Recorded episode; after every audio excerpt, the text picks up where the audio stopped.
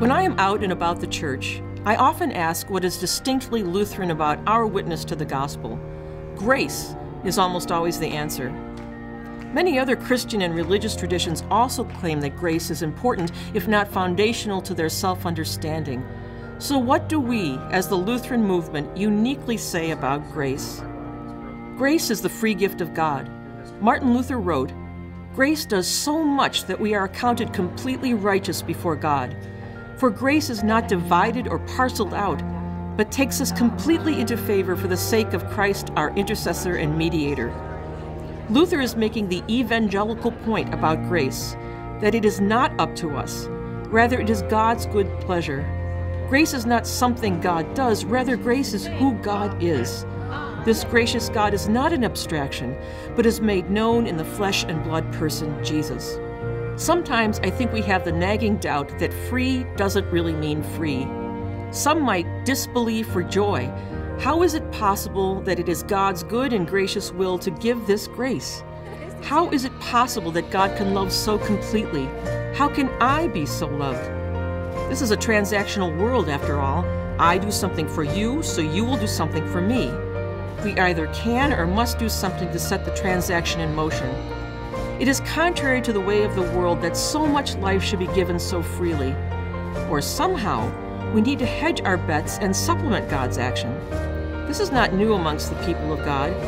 In Exodus, we see that the Israelites find themselves in the wilderness wandering and hungry. Memories of the flesh pots of Egypt had erased the bitter taste of slavery, oppression, and infanticide. So God promised bread to eat, and God promised enough. Inevitably, some gathered more, adding human agency to God's gift. These were the there's no such thing as a free lunch Israelites. And some gathered less, unable to believe such complete love. These were the Lutheran Israelites. My hope is that when we in the ELCA speak about grace, we will speak as true evangelicals.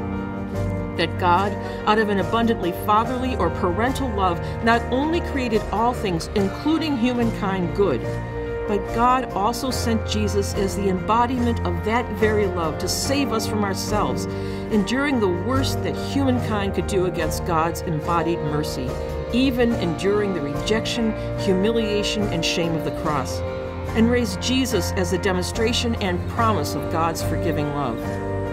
Here's a good Lutheran question What does this mean? It means that we are free we are free from spiritual bondage, from the law's accusation and judgment, from the necessity of saving ourselves. And we are free for. We are free for love and service to our neighbors. The freedom that comes from God's grace propels us into the public square. Our work in advocacy and disaster relief, ELCA World Hunger, God's Work Our Hands Sunday all flow from the freedom we have in Christ. Luther was pretty clear when he wrote, A Christian is Lord of all, completely free of everything. A Christian is servant of all, completely attentive to the needs of all. I have a vision of the Lutheran movement spilling out into the streets in joyful service to the world God so loves. Thousands and thousands of us in our yellow God's Work Our Hands t shirts, engaged in our communities, bringing hope and wholeness. We can be the alternative face of Christianity in today's culture. When the world sees the church only as judging and condemning and excluding, we can show the way of God's love and mercy that are meant for all people. All. Grace means that there is no one group of people who can claim supremacy over others, since we are all equally in need of God's forgiveness and all equally recipients of God's free, generous outpouring of grace. There are Lutherans all over the world. We come in all colors and sizes. A Mighty Fortress is sung in hundreds of languages and styles. I've even heard it on bagpipes. There are more Lutherans of color in the Lutheran World Federation than there are of European descent. So if culture or cuisine don't define us, what does? It is our witness to and confidence in a gracious God who in Jesus loves us to the end. This grace is too big to be contained. It breaks the divisions that we have constructed and unites all of us into one family. So, dear church, set free by God's grace, we are sent into the world. This is only possible because we find our lives in Christ.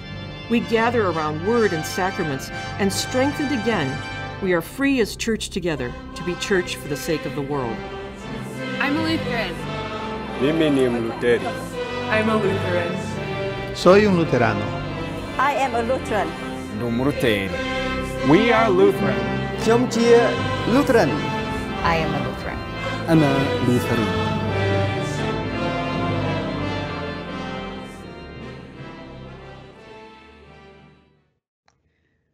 The Holy Gospel according to St. Matthew, the 28th chapter.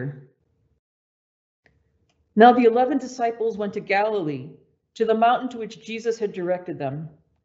When they saw him, they worshipped him, but some doubted. And Jesus came and said to them, All authority in heaven and on earth has been given to me. Go therefore and make disciples of all nations, baptizing them in the name of the Father and of the Son and of the Holy Spirit, and teaching them to obey everything that I have commanded you. And remember, I am with you always to the end of the age. The Gospel of the Lord. Well, a lot has changed since last Trinity Sunday. Not just the COVID 19 pandemic under which we live, but also the killing of George Floyd, an unarmed, handcuffed black man, by a white police officer in Minneapolis. Just a few weeks ago, we learned, many of us, of the, the shooting of Ahmaud Arbery. But since that time, Breonna Taylor, Dreasjon Sean Reed, Tony McDade have also been killed.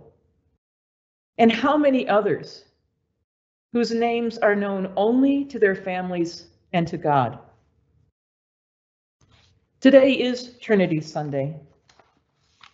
It's a hard, it's a hard holiday for us to wrap our minds around. It's a difficult, a difficult concept. But we learn about the Trinity, particularly in today's first lesson from Genesis.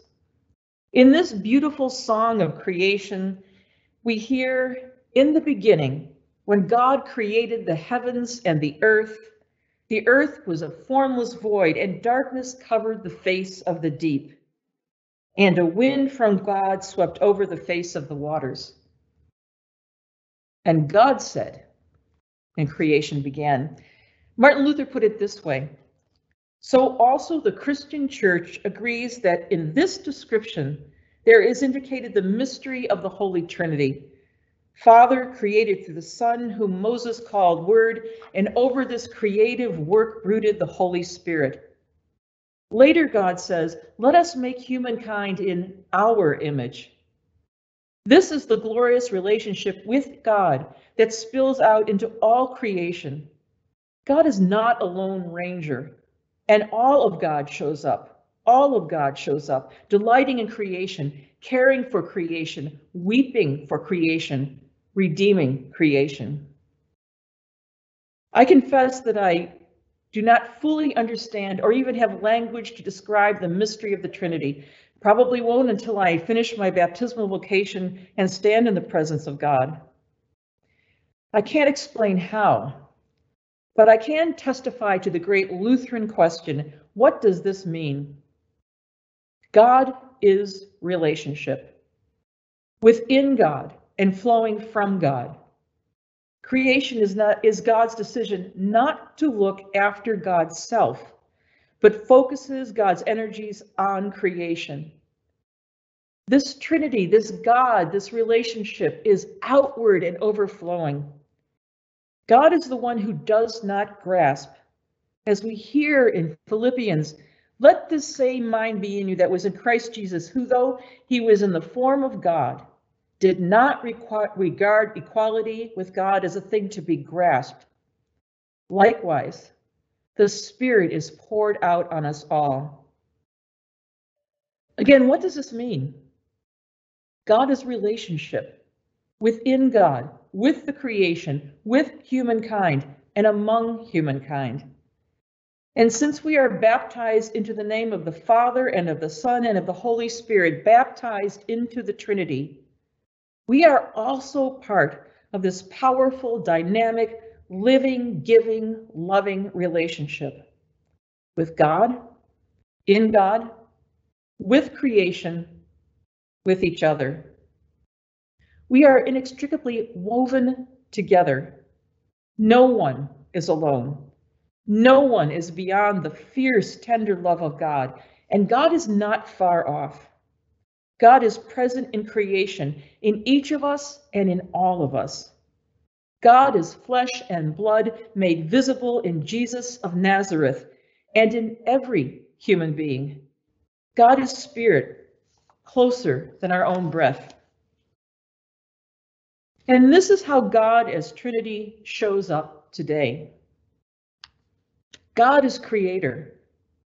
God created diversity, beautiful, vital, alive. We must reject calls for color blindness. That diminishes and washes out uh, God's gift of diversity. We in the white majority can begin to see our siblings of color more clearly.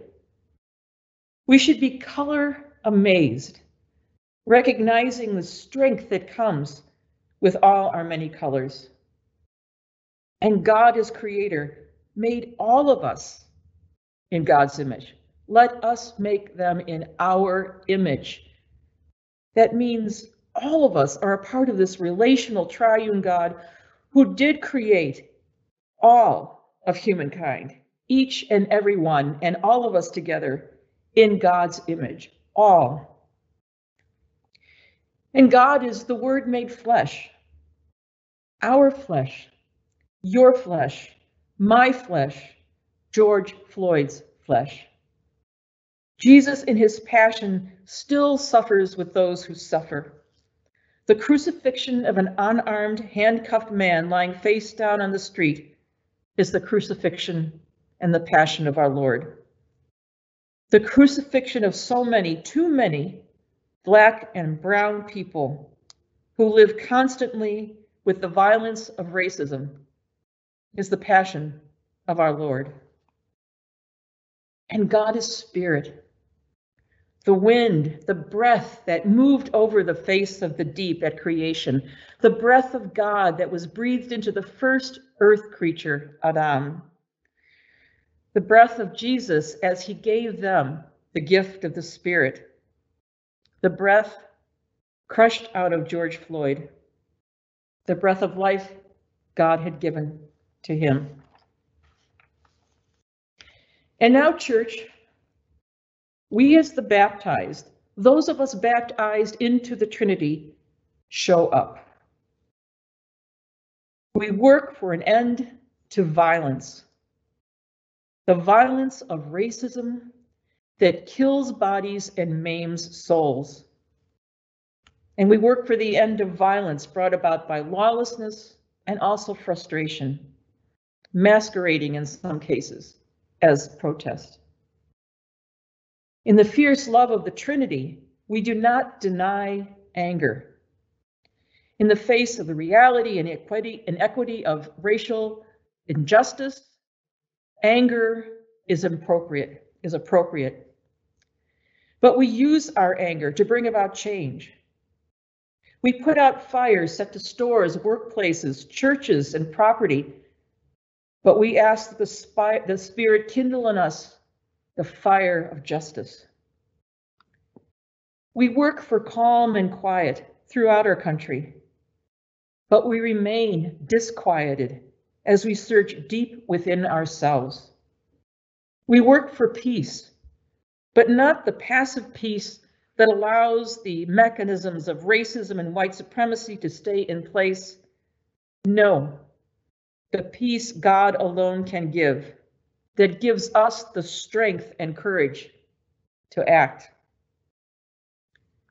The Trinity is a relationship within God, with creation, with us, and among us. Until the white majority feels in our soul that the pain and suffering of Black and Brown people is our own pain and suffering, it will not be safe to be Black or Brown in America. And until we feel in our own soul that this is our pain and our story, we are not open to the relationship that God wants to shower, share, lavish upon us as a relational God, a loving God, as a God of the Trinity, as a God who has brought us into that relationship and commands us to share that relationship and live that relationship with creation and with each other. Paul's second letter to the Corinthians ends The grace of our Lord Jesus Christ, the love of God, and the communion of the Holy Spirit be with you all. It's actually a promise and I think marching orders for us. The grace of our Lord Jesus Christ is with us. The love of God is with us. The communion of the Holy Spirit is with us. And together, in the communion and community of the Holy Trinity, we can make that a reality.